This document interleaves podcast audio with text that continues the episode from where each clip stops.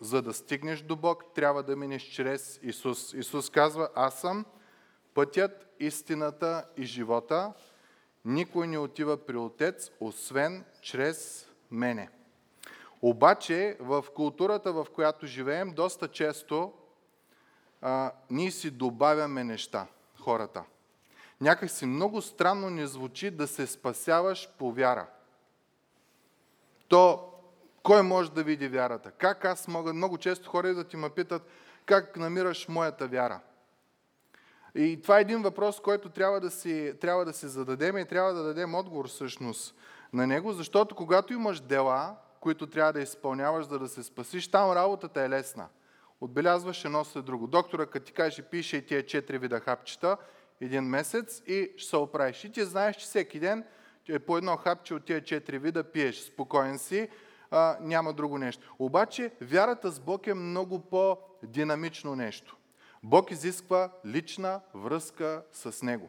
Той не изисква само да, да правиш нещо, да вярваш нещо, Той иска да имаш лична връзка с Него. В Лука 5 глава 33 стих Исус предрича, дава едно пророчество, че това ще е постоянната битка в християнството. Това ще е постоянната битка сред неговите хора.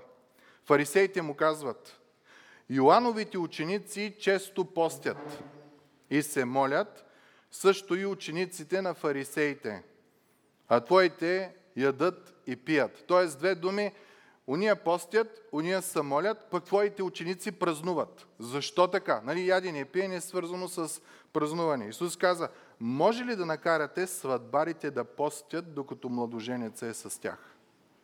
Исус казва, аз съм тука. Надеждата на света, радостта на света, аз съм тука.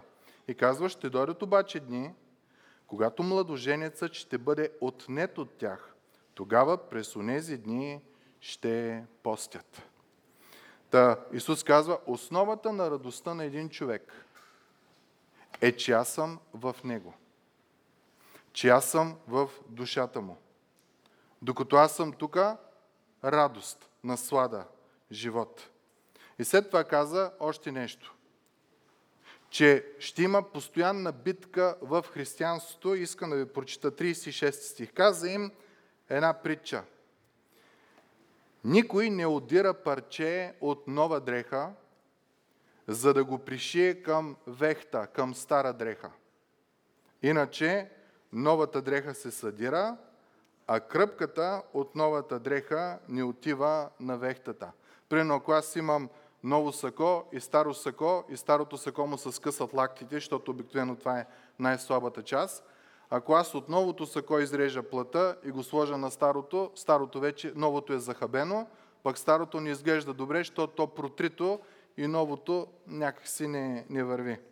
Исус казва, никой не налива ново вино в стари мехове. Новото вино, знаеме, живо вино. То постоянно ферментира, то бълбука, то се разширява, то се свива, то се разширява, то се свива. И когато го сложиш в един мех, когато то тръгне да се разширява, то разширява до предела, който има меха.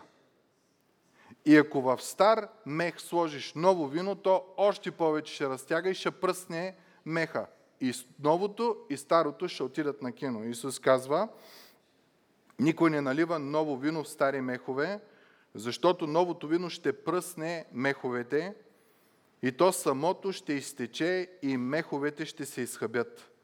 Но трябва да се налива ново вино в нови мехове.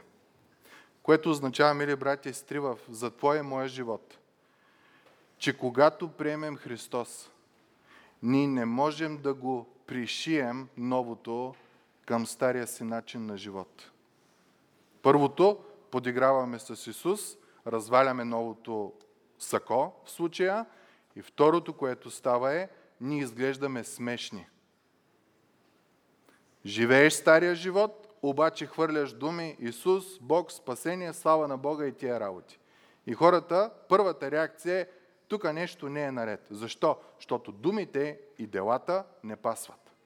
Когато думите и делата пасват, те ще кажат, тук нещо не е наред, но дай да провериме дали е истина. Защото този човек изглежда автентичен. И думите, и делата му съвпадат. И това е много важно. Затова Исус казва, това ще е постоянната битка в християнството.